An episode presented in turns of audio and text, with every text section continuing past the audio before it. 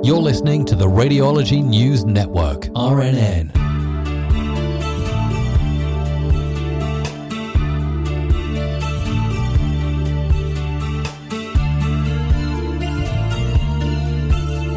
Welcome to a new episode of the Radiology News Network podcast. Thank you for tuning in to Radiology News Network.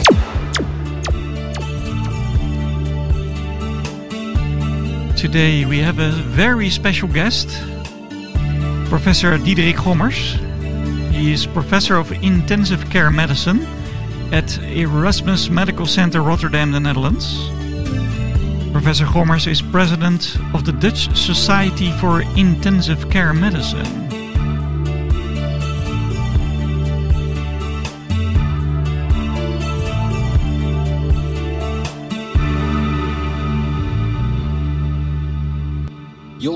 To the Radiology News Network, RNN.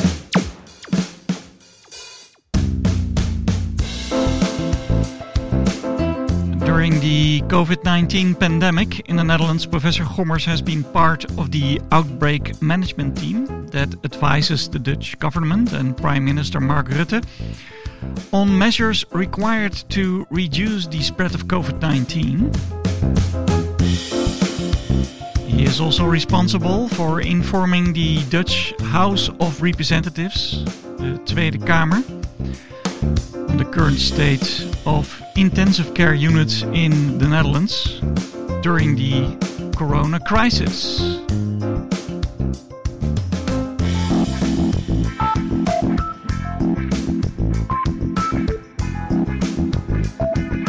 So we are obviously very honored to have Professor Gommers in the RNN podcast. Thank you for tuning in to Radiology News Network. Professor Gommers, welcome in the RNN podcast. Yeah, thank you for inviting me. It's a great pleasure.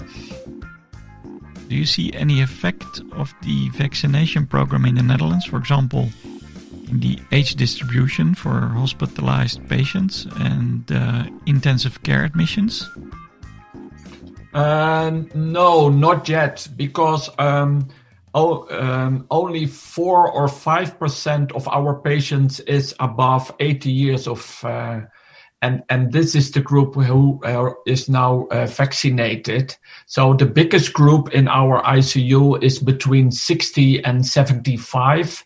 And this group will be vaccinated within the next weeks. And then, of course, it takes one month that they have um, um, enough uh, um, antibodies.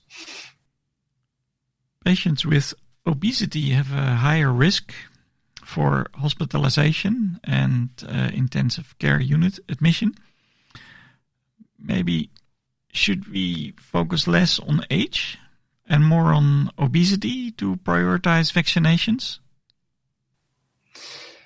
Yeah, we, we uh, that of course uh, depends on the strategy. Um, um, uh, when when the strategy from the uh, government is that you like to prevent as uh, the, the, the the people who are coming to your ICU because uh, the the ICU beds are limited in the Netherlands. It's around thousand seven hundred.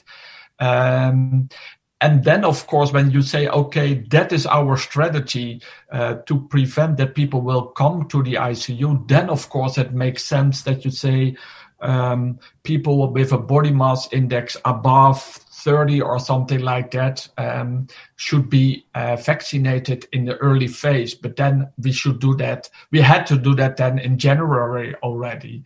Um, and and they decided to have a uh, different strategy. They started with the elderly people uh, to prevent to die, um, to survive as much people as possible. Um, yeah, you, you can argue about that, but uh, more than 80% of our people, uh, of our patients in the ICU have a body mass index above 25. So that's a lot. Is the obesity proportion different for COVID as compared to conventional pneumonia? It's totally different what we normally see with a pneumonia and uh, there's a, a severe pneumonia and then developing ARDS. Normally, we, we don't see this uh, excess of body mass index and we don't really understand. But what I understand is that there are, are also ACE2 receptors in the fat. So maybe, and, and then of course we have to do research for that, uh, but, but maybe that's the reason why people are more infected due to these ACE2 receptors, but it could also be um, due to the uh, high body mass index. Most of these people have more uh, problems to to breathe. Um, and and then of course you can decide okay uh, uh, with the covid you need more oxygen um, and and and these people have maybe uh, earlier respiratory failure because people with a higher body mass index have not the highest mortality rate so probably they come earlier to the ICU and then they have a better survival in comparison with people with a lower uh, body mass index. The Dutch vaccination program is uh, now luckily gearing up. Uh, what do you expect in the future? Will we go back to the old normal? Or will there always be a background level of COVID disease necessitating general measures for society to prevent contaminations? Yeah, yeah, very good question. Um, first of all, for our ICU, I really believe that we are finished by the 1st of July. Uh, what, what I expect is a third a wave within the next weeks. Uh, we see it already the last days, and and um, the prognosis from the RIVM is that we have a third wave with a peak of around 1,200 uh, COVID patients on the ICU. That's a lot, of course, but then it will go down because due to the vaccination of these people above 50 or 60.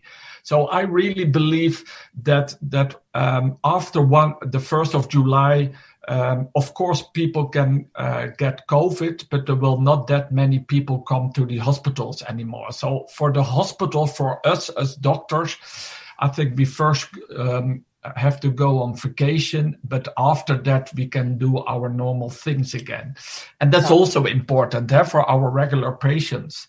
Um, and then, of course, the question is, do you believe that uh, COVID will disappear? Yeah, it's a very difficult question, and also for an intensivist. So, of course, I can speculate that maybe it will be like um, uh, um, um a fever, uh, but but um, of influenza, but I'm not sure. Um, you also see that some of the viruses disappear eh, when there is enough uh, vaccination of all the people, but, but due to the fact that a lot of that this COVID-19 is not only in the Netherlands, but all, all over the world, I believe uh, um, we will not this, this will not disappear again and and maybe the high risk people or the elderly people have to go vaccinate every year like like for influenza.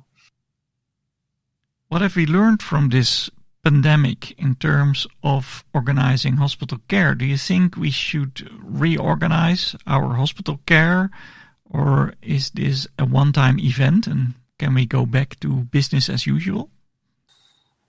Yeah, um, yeah, difficult because now what you see now in a crisis, in a crisis, you need a central um, um, um, uh, management and and and and uh, transportation of, for example, in the ICU, that you you take the whole ICU capacity of the whole Netherlands.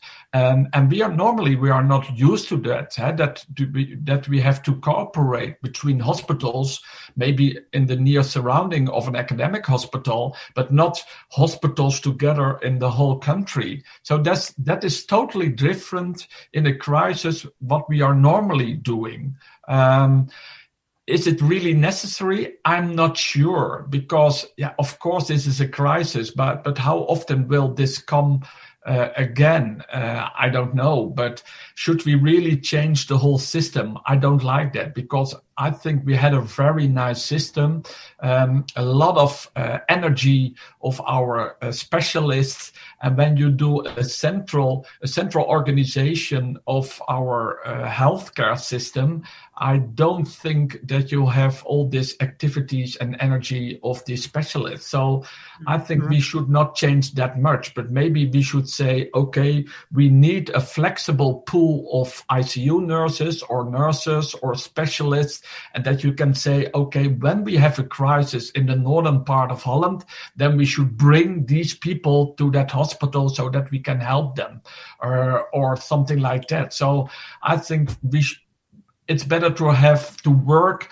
on a flexible pool of people because it also makes no sense to have too much nurses um, because then it's very expensive. Of course, we have a lack uh, just before already for the COVID, and and that of course, hopefully, people will, young people will come and do this education for nurses that we have enough. But then I think we should not change that much. In the Netherlands, we have elections. Um, so you commented that this might lead to a super spread event. Yeah, I I um, uh, I made an, um, um, a remark on that uh, three or four weeks ago, and then it was a lot of uh, uh that a medical doctor said something about the elections. Um, um, and yeah, it's difficult. Of course, it's the elections are very important because uh, um, otherwise, uh, we believe that Mark Rutte and Hugo de Jonge uh, take all the decisions, and and and of course they should. Uh, give the, the feeling that that um, they they didn't decide it, uh, decided that, and of course the increase now with the UK variant um, was a little bit lower last days or last week. So you can say, okay, uh, it is still possible. But now the last two days, we see now an increase in the number of infections. Um, yeah. How do you compare Dutch measures against COVID 19 to the more liberal Swedish approach?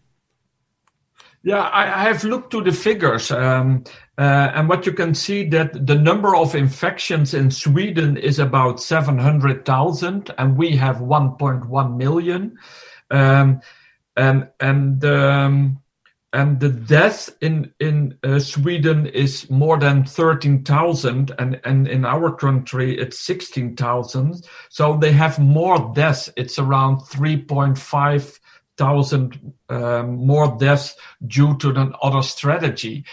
Mm-hmm. And you should imagine that the, the, the people, of course, they have big cities, but only a few of them, and a lot of people. It's a big country, so they're they're it's not really the same. Um, I'm I'm not sure, but we decided to do it in our way, and and the difficulty is when you decided to have a certain strategy, you it's almost impossible to change your strategy during the crisis. And of course, uh, um, uh, we as medical doctors are also discussing now should we change this the strategy. But that is really difficult um, because uh, we decided um, to to do it in our way that we had that the healthcare is the most important thing and that we, everything should be closed so that the that we can still uh, give um, the treatments uh, to our regular patients. And that is i think that's yeah, that is a strategy. I'm I'm not sure if the Sweden was better or not.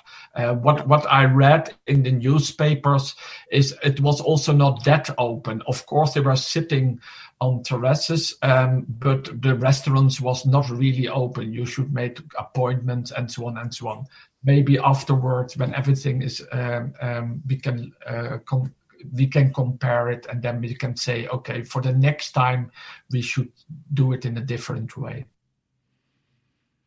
How do you think the media influenced the course of the pandemic? Did the news media have influence, maybe, on governmental decisions? No. Um, of course, the media. Um, now there was only one topic, and that was, of course, COVID nineteen, um, and and there was almost no other uh, news. So you can say, okay, for every detail in the COVID, it was on the television or on the newspaper.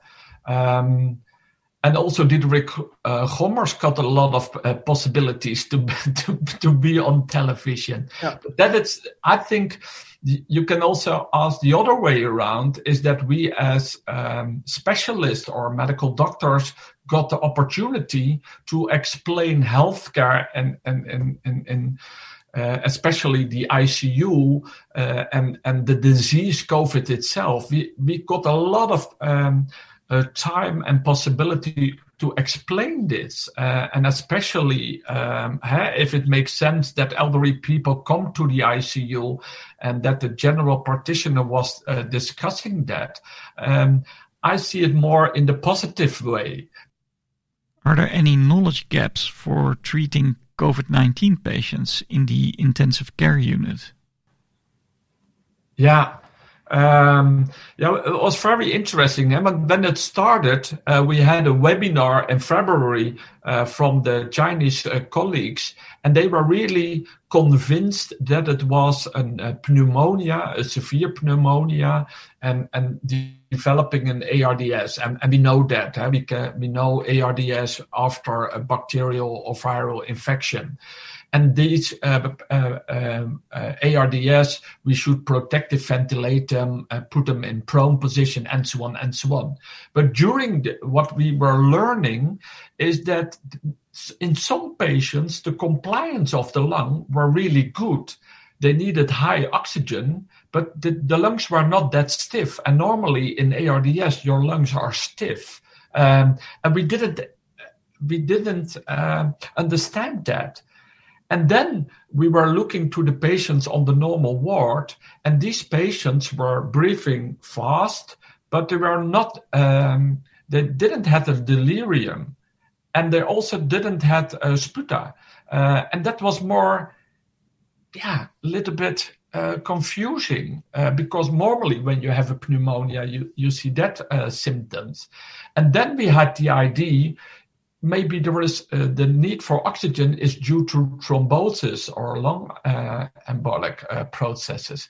And then it changed a little bit. And now what you can see now is that there are a lot of people um, uh, had the long covid problems now and when people uh, this recovered after the, the covid-19 and also people who didn't come to the hospital they really have lung um, um, symptoms of fatigue and other uh, uh, problems.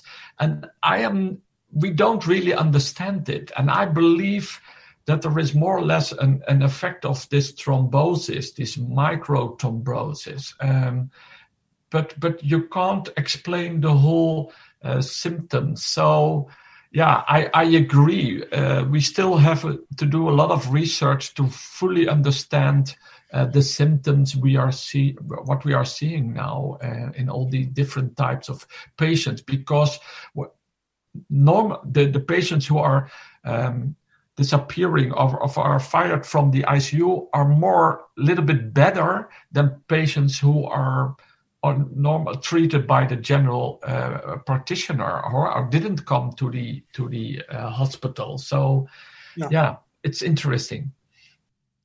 Do you see a role for imaging of the chest in intensive care unit patients?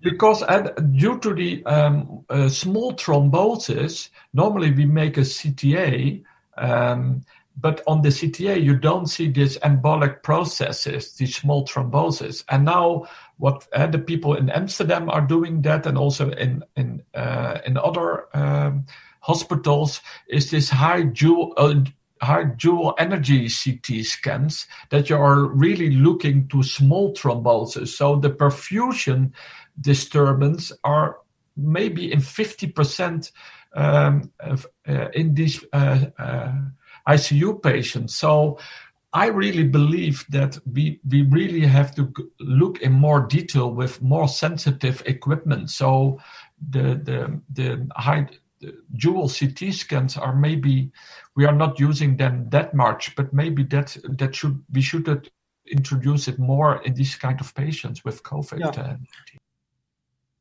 As an intensive care physician, how is it to work with patients with an unknown disease? Yeah, but that calls also a lot of uh, possibilities, and and I like to puzzle it. Uh, and then, of course, you have a lot of discussion with uh, with your colleagues uh, because you don't understand it. It is new. And what you also see that you have more uh, with the other specialists uh, have discussions and that you can help the, each other uh, with because due to the thrombosis or with the radiologist that you can discuss how, how we could improve the diagnosis and so on so it, it it's I, I, like this because it's new and there is no one who knew already what what is the the, the final solution so yeah to work together and puzzle it out it it's it's for me as an as an uh, uh, researcher is it's great um, so yeah, yeah. yeah. And, and, of course, and you can also do uh, studies now. And most of the time, you, you don't have enough patients or take a long time. But now you have such a lot of patients at one moment. So you're you are when you are doing running your study, it's finished within three months, and then you have enough patients. So it, yeah. it gives totally different uh, opportunities what we are uh, normally do. Isn't it very tiring to constantly being asked by national television, radio, and Radiology News Network to talk about uh, the COVID 19? Nah, it's also great to do that, and it's only not three months left. So, uh, and thereafter, I'm disappearing. No, it, it, it, for me, it was a great opportunity. I, I, learned a lot. I had a lot of contact with new people, uh, met a lot of people. Also, uh, uh the politicians. I understand it a little bit more. and yeah, and yeah, I like to talk about my uh, specialty about ICU. Um, so for me, yeah, it was just, nah, I, I had a great uh, time um, and I can relax after the 1st of July. Professor Gommers, I would like to thank you very much for joining the RNN podcast. It was a great honor and a pleasure to have you in the show. Okay, thank you so much. RNN. Innovation leads to leadership. We believe that people with passion can change the world for the better. Those people that are crazy enough to think they can change the world are the ones that actually do. RNN